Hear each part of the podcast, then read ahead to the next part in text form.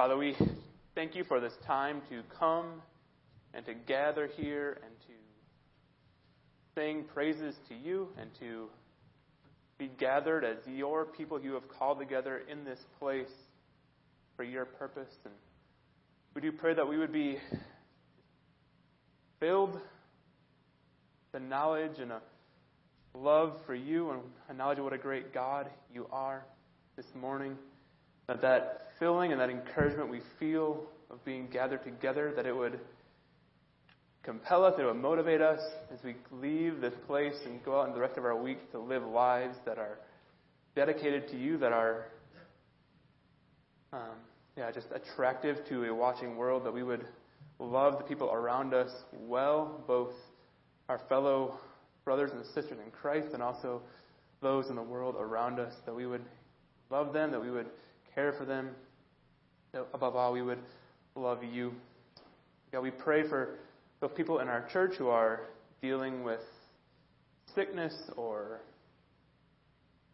poor health or other challenges in their life, that you would be with them, that you would bring healing where it's needed, that you would bring comfort and peace where it's needed.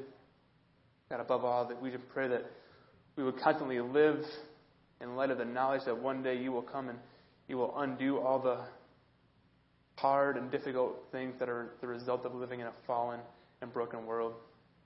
Now, God, as we continue to sing, we just pray that you would be honored, that you be glorified, that our hearts would be turned toward you, and you would, we would worship you. In Jesus' name, amen.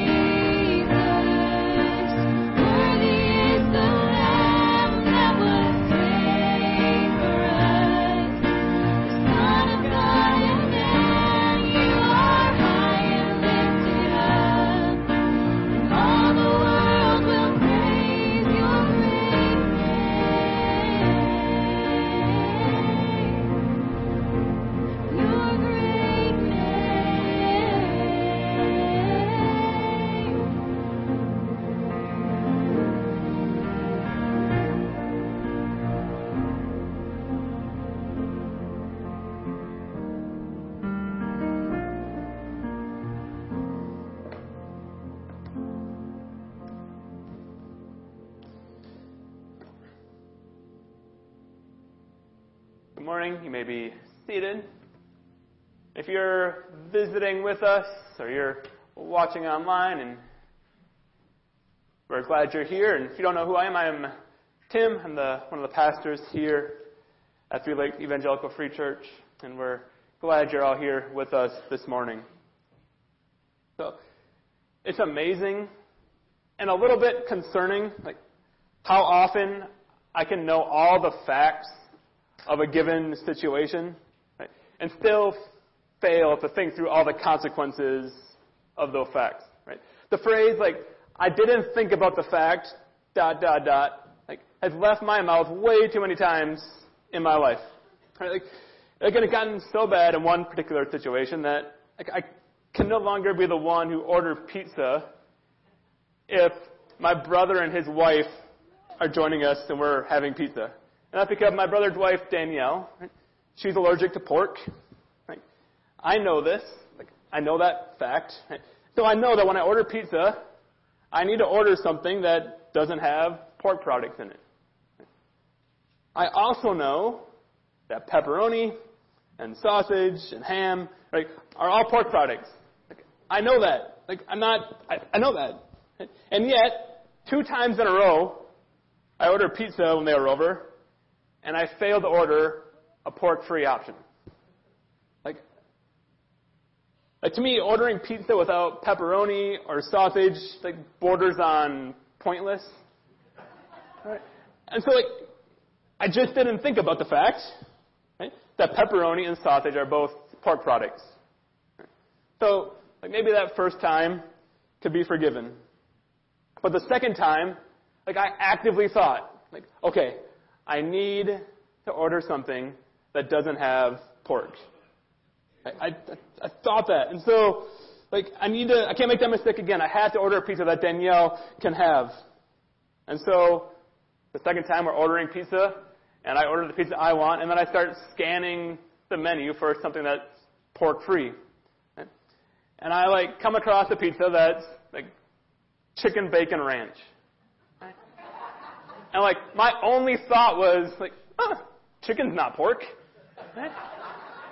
And I like bacon, so that sounds good. Right? And I didn't think about the fact that you know, pork or bacon is a pork product. And so, having been totally humbled by those two experiences, like I make my brother do all the ordering now whenever we have pizza with them.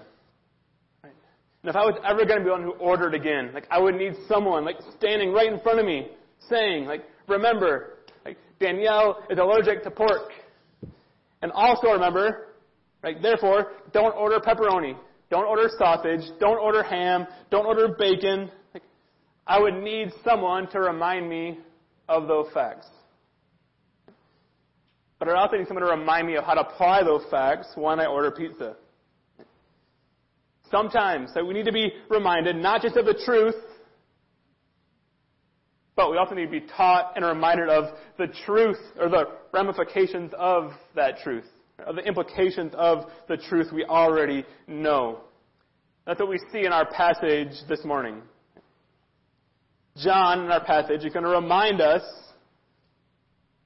of our, the truth of our relationship with God. He's going to remind us of who we are in Christ.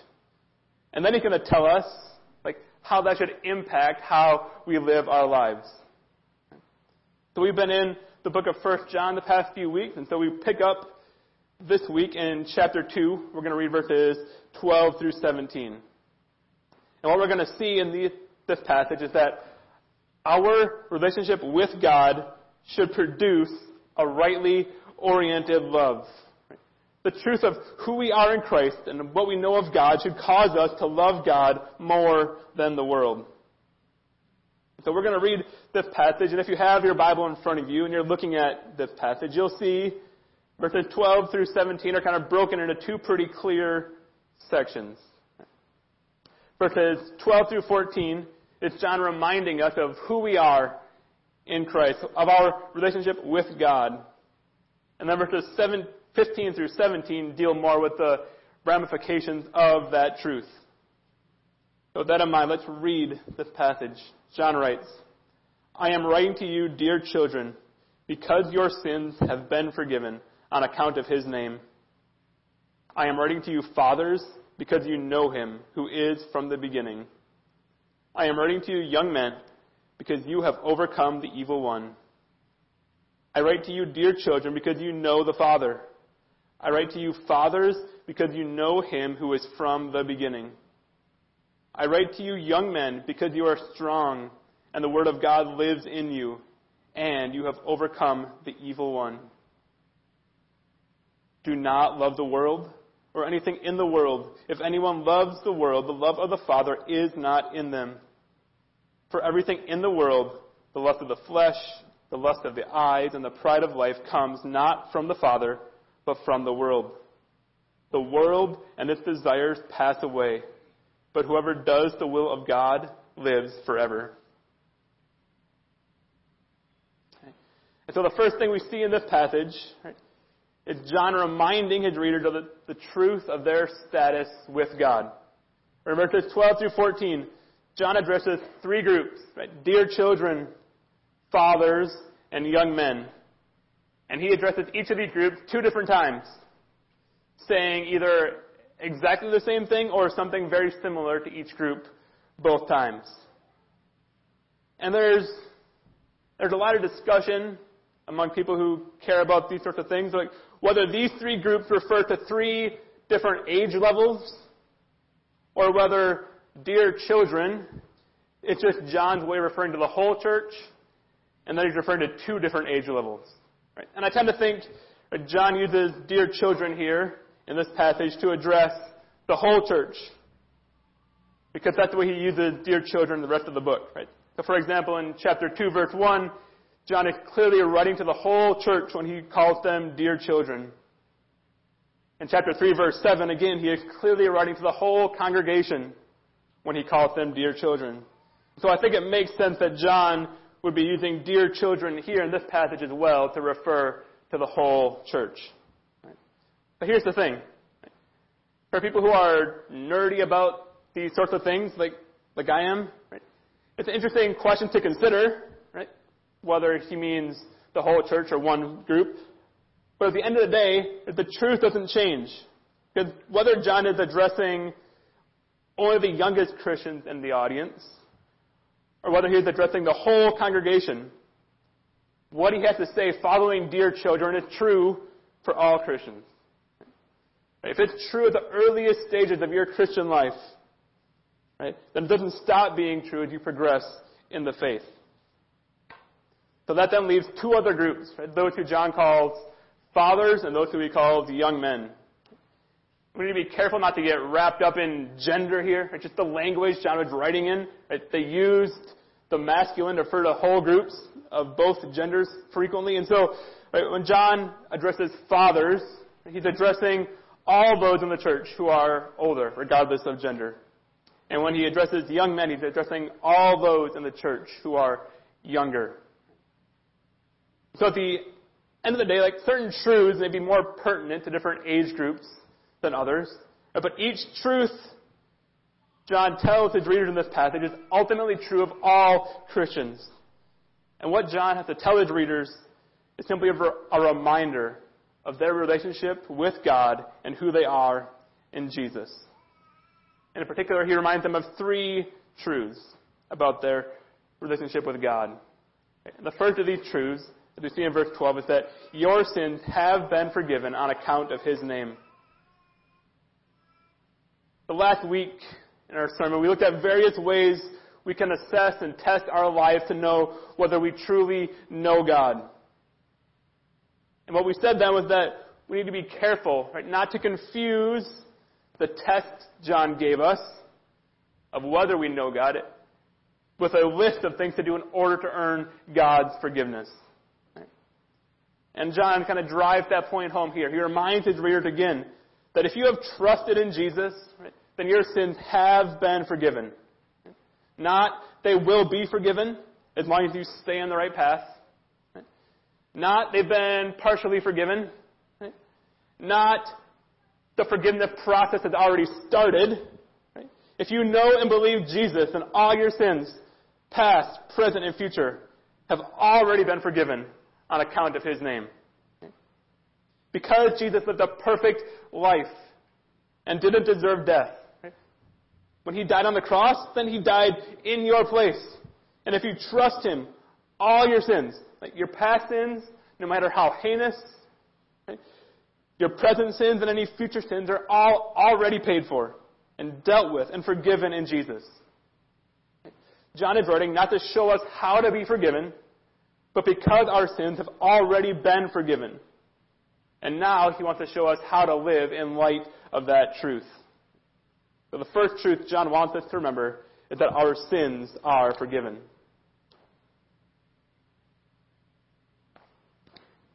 And the second truth John wants his readers, especially those who are older, to remember, is that they know the eternal God.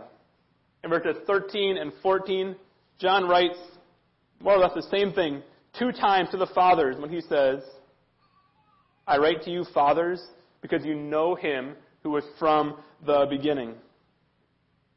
Right, what John is saying here is, I want to remind you that the God you know hath been the same God from the beginning and will continue to be the same God into eternity. He is the unchanging and eternal God. And as I said, like all of John's statements are true of all Christians. If you, and this one's no different, right? If you believe Jesus, then you know him who are from the beginning. But I do believe there's a certain significance to the fact that John chose to address this particular reminder to those who are older in his church. So, right? so I'm 33, and to some of you, that probably seems fairly young. Right? But, but even I started to feel some of the effects of getting older. Like, I wake up stiff more often. Right? I have ran, more random aches and pains than I used to. And again, I know some of you who are older are thinking, like, just you wait. Right? And like, I, I don't like, but like, all I'm saying is, like, I'm starting to feel the effects of aging. Like, I looked up all the ages of all the players on the Packers roster. And there are exactly three of them who are older than me. In fact, there's only three players on the whole roster who are over 30. Why? Because unless you're a one in a billion freak athlete of nature like Aaron Rodgers, or you're a kicker like Mason Crosby, or like 30 something year old bodies are not made for the rigors of a physical sport like football at the highest level. Here's the point. As we age, as we become less capable of certain things, as our bodies break down, as the effect of living in a fallen and a broken world become more and more real, than the fact that our God is a God who doesn't change, who doesn't grow old and weary, who has always existed perfectly and will always exist perfectly, that fact should be of great comfort to us. Our God is not subject to the effect of entropy or the effect of time.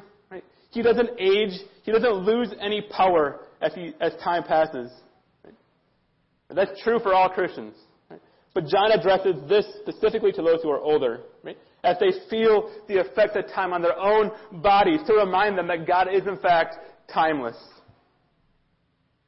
And in fact, God promises that one day he will usher in a new heavens and a new earth where all the negative effects of aging and illness and sin will be undone. And we will live forever with Him in glorified bodies that will not age or fall apart. We have the privilege of knowing and worshiping the unchanging and eternal God of the universe. And John writes to remind us of that fact. Right? So John writes to remind us that our sins are forgiven, that we know the eternal God, and third, he writes to remind us that we have overcome the evil one. John writes to the young people in the congregation when he says, I write to you because you are strong, and the word of God lives in you, and you have overcome the evil one. And again, the fact that we have overcome the evil one is true for all Christians. But John is once again intentional in addressing these particular words to younger Christians? Well, older Christians need to be assured right? That God doesn't change, or even, even as they themselves feel the effect of time. Right? Younger Christians often feel a different need. They need to be assured that the God that they have put their trust in is greater and mightier than the competing ideas and beliefs they will encounter in the world. The years of transition from adolescence to adulthood are some of the most ripe years for spiritual attack. Depending on whose number you use, right, researchers estimate that upwards of 70% of young people will leave the church, at least for a period of time. Right, the emergence from the sheltered world of living under a parent's care and direction into a world of seemingly infinite worldviews can be a disorienting experience. And Satan would like nothing more than to use that experience to draw young people away from Christ. But John here is writing not to give those young Christians a step by step process on how to avoid falling away. Rather, he's trying to remind them they have already won. They already have victory over the evil one. When temptations come, when attacks against our faith come, we don't need to despair over whether we have the power to avoid temptation and hold fast to our faith. Why? Because if we truly know Jesus, John says, then we've already won. We've already overcome the evil one. And that doesn't mean we won't be tempted. That doesn't mean we won't struggle with doubt when we encounter new ideas or challenges to Christianity. But what it does mean is that when you sin and when you give in to temptation, it doesn't mean you've lost or you've totally failed because your sins are already forgiven. Jesus already paid for those sins. They've already been paid for. When we have periods of doubt, when we face hard questions about Christianity that we don't feel like we have an answer to, like it doesn't mean we aren't a Christian. It doesn't mean Satan has won. Right? What matters right, is the object of our faith, right? not the quality of our faith. What matters is not how strong your faith is at any given moment, but, but who your faith is in. 2 Timothy 2.13 says, If we are faithless, he remains faithful, for he cannot disown himself. Our status with God does not depend on our perfect ongoing obedience, but rather on our faith, no matter how imperfect. Like our faith in Jesus of perfect obedience on our behalf. And I'm convinced from my time working with children and families in my previous role right, that one of the greatest disservices we can do to our young people is to hide our challenges and our temptations and our doubts from them. Too often, young people are sent into the world with this idea that to be a mature Christian to have it all figured out and to never struggle with sin. Right? So then, when they go and they out into the world and they encounter temptation, they encounter new ideas that they've never seen, right? They don't have a model for how a healthy Christian responds to those challenges. And so they struggle with what, whether that means they failed somehow. And if they've failed, then maybe let's just walk away from the faith. We must not give the impression that if only you know your Bible well enough, or if only you know all the right answer to all the challenges Christianity faces, then you won't struggle, you won't doubt. What our young people need, ultimately what we all need, is not all the right answers. But a big enough view of the person and work of Jesus that says, like, I'm weak in myself. I can't do this. But I trust that Jesus lives in me and that He has overcome the evil one and that His power is made perfect in my weakness. We must remember, as John is writing to remind us, that we have already overcome the evil one. We know the eternal God. Like our sins are already forgiven. And now we can live confidently in light of that knowledge. So John moved from reminding us of the facts of the situation to telling us how those facts should impact how we live our life.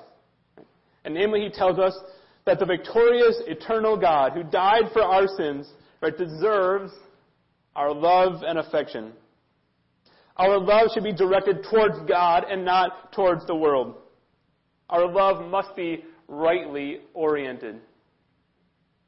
In verse 15 through 17, John writes, Do not love the world or anything in the world.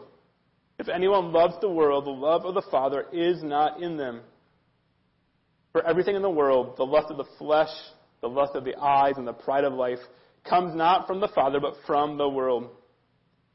The world and its desires pass away, but whoever does the will of God lives forever.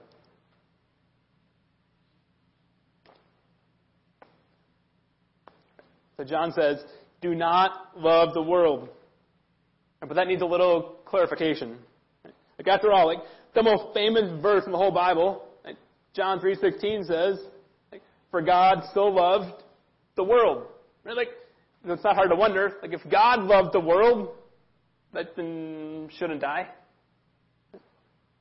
Like, but throughout the Bible, the word world gets used in kind of three distinct ways. Sometimes it's used just to refer to the earth, like planet Earth. Right? Sometimes it refers to like all the people in the world, and that's how it's used in John 3:16. Like, for God to love the world, meaning all the people in the world. But then other times, the word world is used, as it is here, to refer to what one author calls the organized evil system with its principles and its practices, all under the authority of Satan, which includes all teachings, ideas, culture, attitudes, and activities that are opposed to God. Right? That's what John means by world here. John says, do not love those teachings or those ideas or those attitudes or those activities that are opposed to God. And then John goes on to give us a little more detail about what he means by world when he says, everything in the world, the lust of the flesh, the lust of the eyes, and the pride of life, comes not from the Father, but from the world. And we could spend a long time talking about right, the differences in those categories that John gave us. Like what things fall into the category of lust of the flesh versus what things fall in the category of lust of the eyes. But if we could kind of just sum it up briefly, John's saying that we love the world either when we either first have an inappropriate desire for things we don't have, or we have an improper pride in the things we do have. Either we have an improper desire for things we don't have, or we have an improper pride in the things we do have.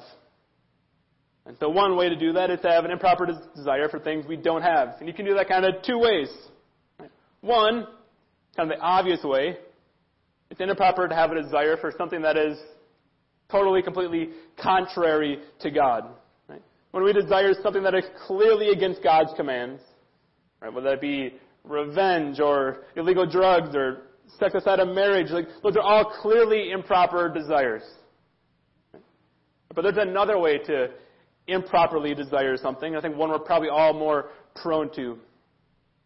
And that's to desire something that's not wrong in itself, but to, but to desire it in a way that shows that you love that thing more than you love God. So it's not wrong, for example, to own like a brand new, nice, high-end car. Right? But if God has placed you in a stage of life where, where you can reasonably afford as a, you know, 10-year-old, dependable, unspectacular car, right? it is wrong to covet a high-end car so much that it reveals a discontentment with where God has placed you. Or worse, like it's wrong to covet that high-end car so much that you're willing to do unethical things or make unwise financial choices to get that car. So it's wrong to love the world by having an improper desire for things that we don't have. But it's also wrong to have an improper pride in the things we do have. And John calls this like the pride of life.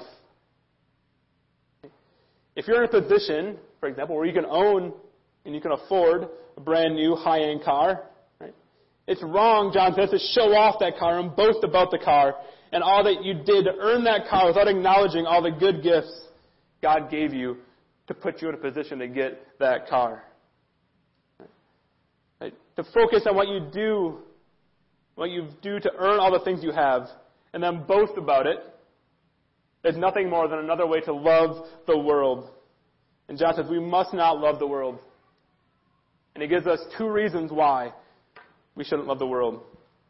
The first of these reasons is a, a theological reason. He says, if anyone loves the world, the love of the Father is not in him.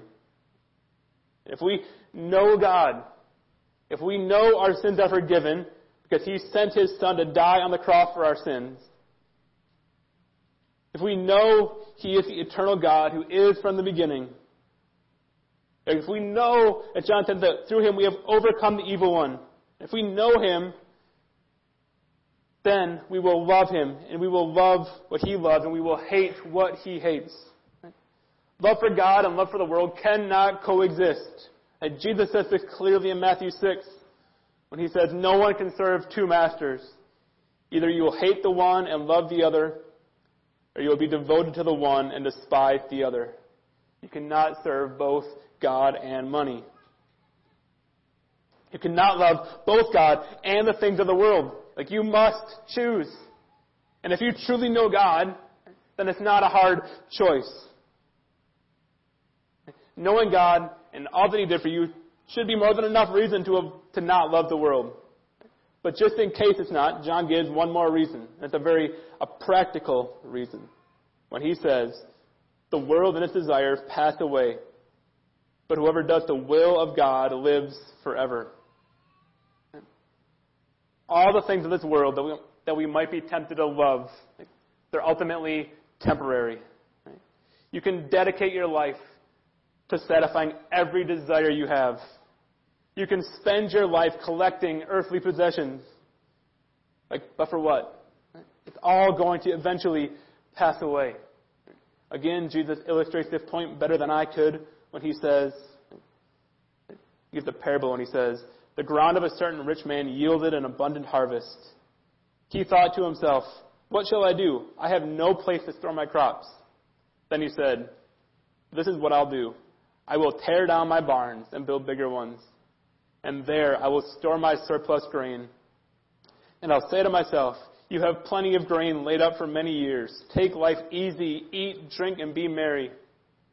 But God said to him, You fool, this very night your life will be demanded from you. Then who will get what you have prepared for yourself? This is how it will be with whoever stores up things for themselves, but is not rich toward God. You can dedicate your life to the things of the world.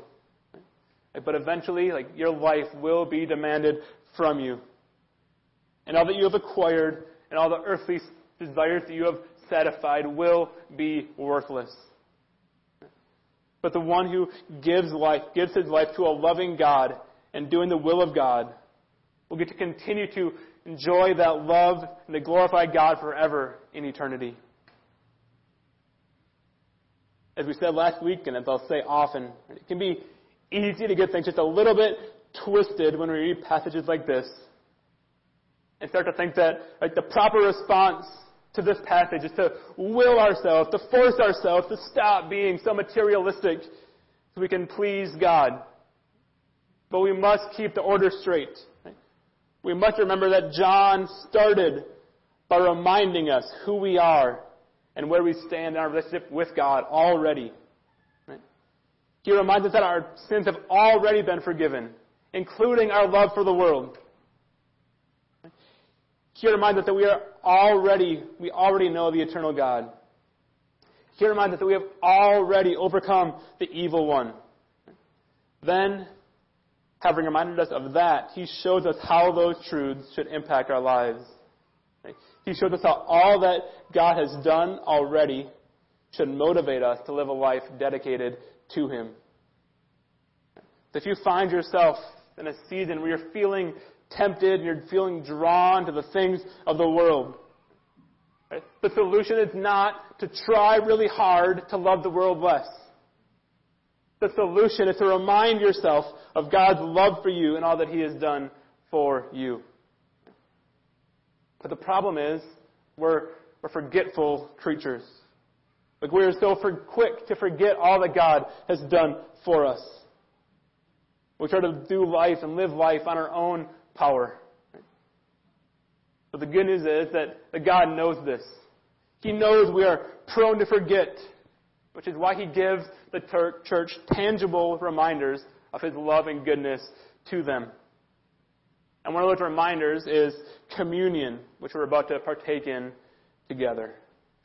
In fact, when Jesus was instituting communion at the Last Supper, he tells us that remembering what he did for us is the very reason for communion. He says, This is my body broken for you. Do this in remembrance of me. Like, what more tangible reminder of how much God loves us can there be than to hold a piece of bread that represents the broken body of the Son of God, who allowed his body to be broken because he loves you? What more tangible reminder of how much God loves you can there be than to drink a cup of juice that represents and reminds us of the blood of Jesus that he spilled on the cross freely on our behalf so that our sins might be forgiven? And this morning we had the chance to participate in this beautiful God given reminder of how much God loves us. So hopefully you grabbed an individually wrapped communion cup on your way in. If not, I'm about to pray. I won't judge you if you, as I'm praying, slip to the back and grab one of those and then come back to your seat. And as I said, like, this is a reminder for us of what Jesus has done on our behalf. So if you're here and you don't know Jesus, right, you've never trusted in Jesus, like we're glad you're here. And our hope would be not that you would partake in this with us, like there's no magical power here, right, but that you would trust in Jesus. With that in mind, let's pray. Father, we, we thank you. We praise you that you constantly remind us through your word. You constantly remind us through the Spirit living in us. You constantly remind us through the means you've appointed, like communion, how much you love us, how much you care for us. You remind us that our sins are already forgiven because of what Jesus did on the cross on our behalf. And as we prepare our hearts and our minds to take the communion, to remind ourselves of how much you love us, God, we pray that you would just quiet our hearts, quiet our minds, and give us a new sense, a new, fresh feeling for how much you love us, how much you care for us. And now, just in a few moments of quiet reflection before we take together, I would invite you to reflect and just remind yourself how much God loves you. And then consider how that now should impact how you live your life. Just have a few moments of quiet together.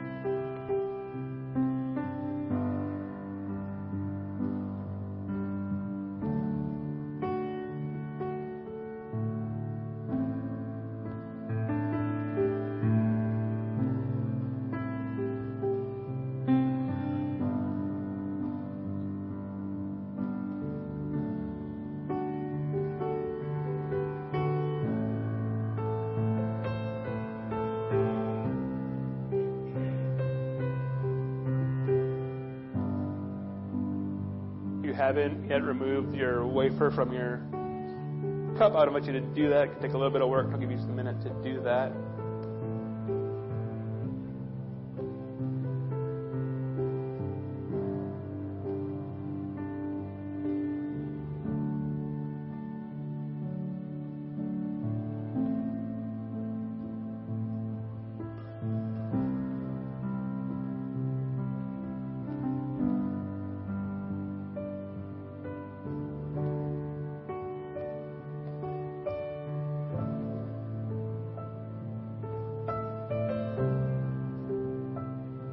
Jesus, on the night he was betrayed, he took bread. When he had given thanks, he broke it and said, This is my body, which is given for you. Do this in remembrance of me. Partake.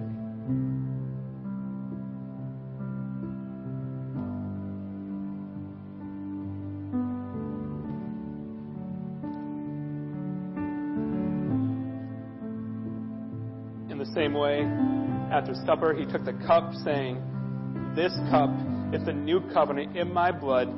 Do this whenever you drink it in remembrance of me.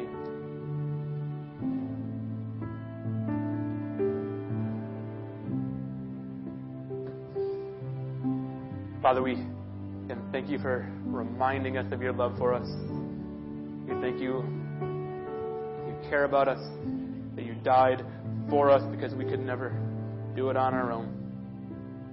As we prepare to leave here, pray that you would remind us of that constantly as we go throughout our week. That even when we fail and we don't do what we know we're supposed to do, that you still love us, you still care for us, and our sins have already been paid for. It's in Jesus' name. Amen. Now, church, as we prepare to depart, that you be encouraged and that God would remind you day in and day out that your sins are forgiven, that you know the eternal God, that you have overcome the evil one. Go in peace. You're dismissed.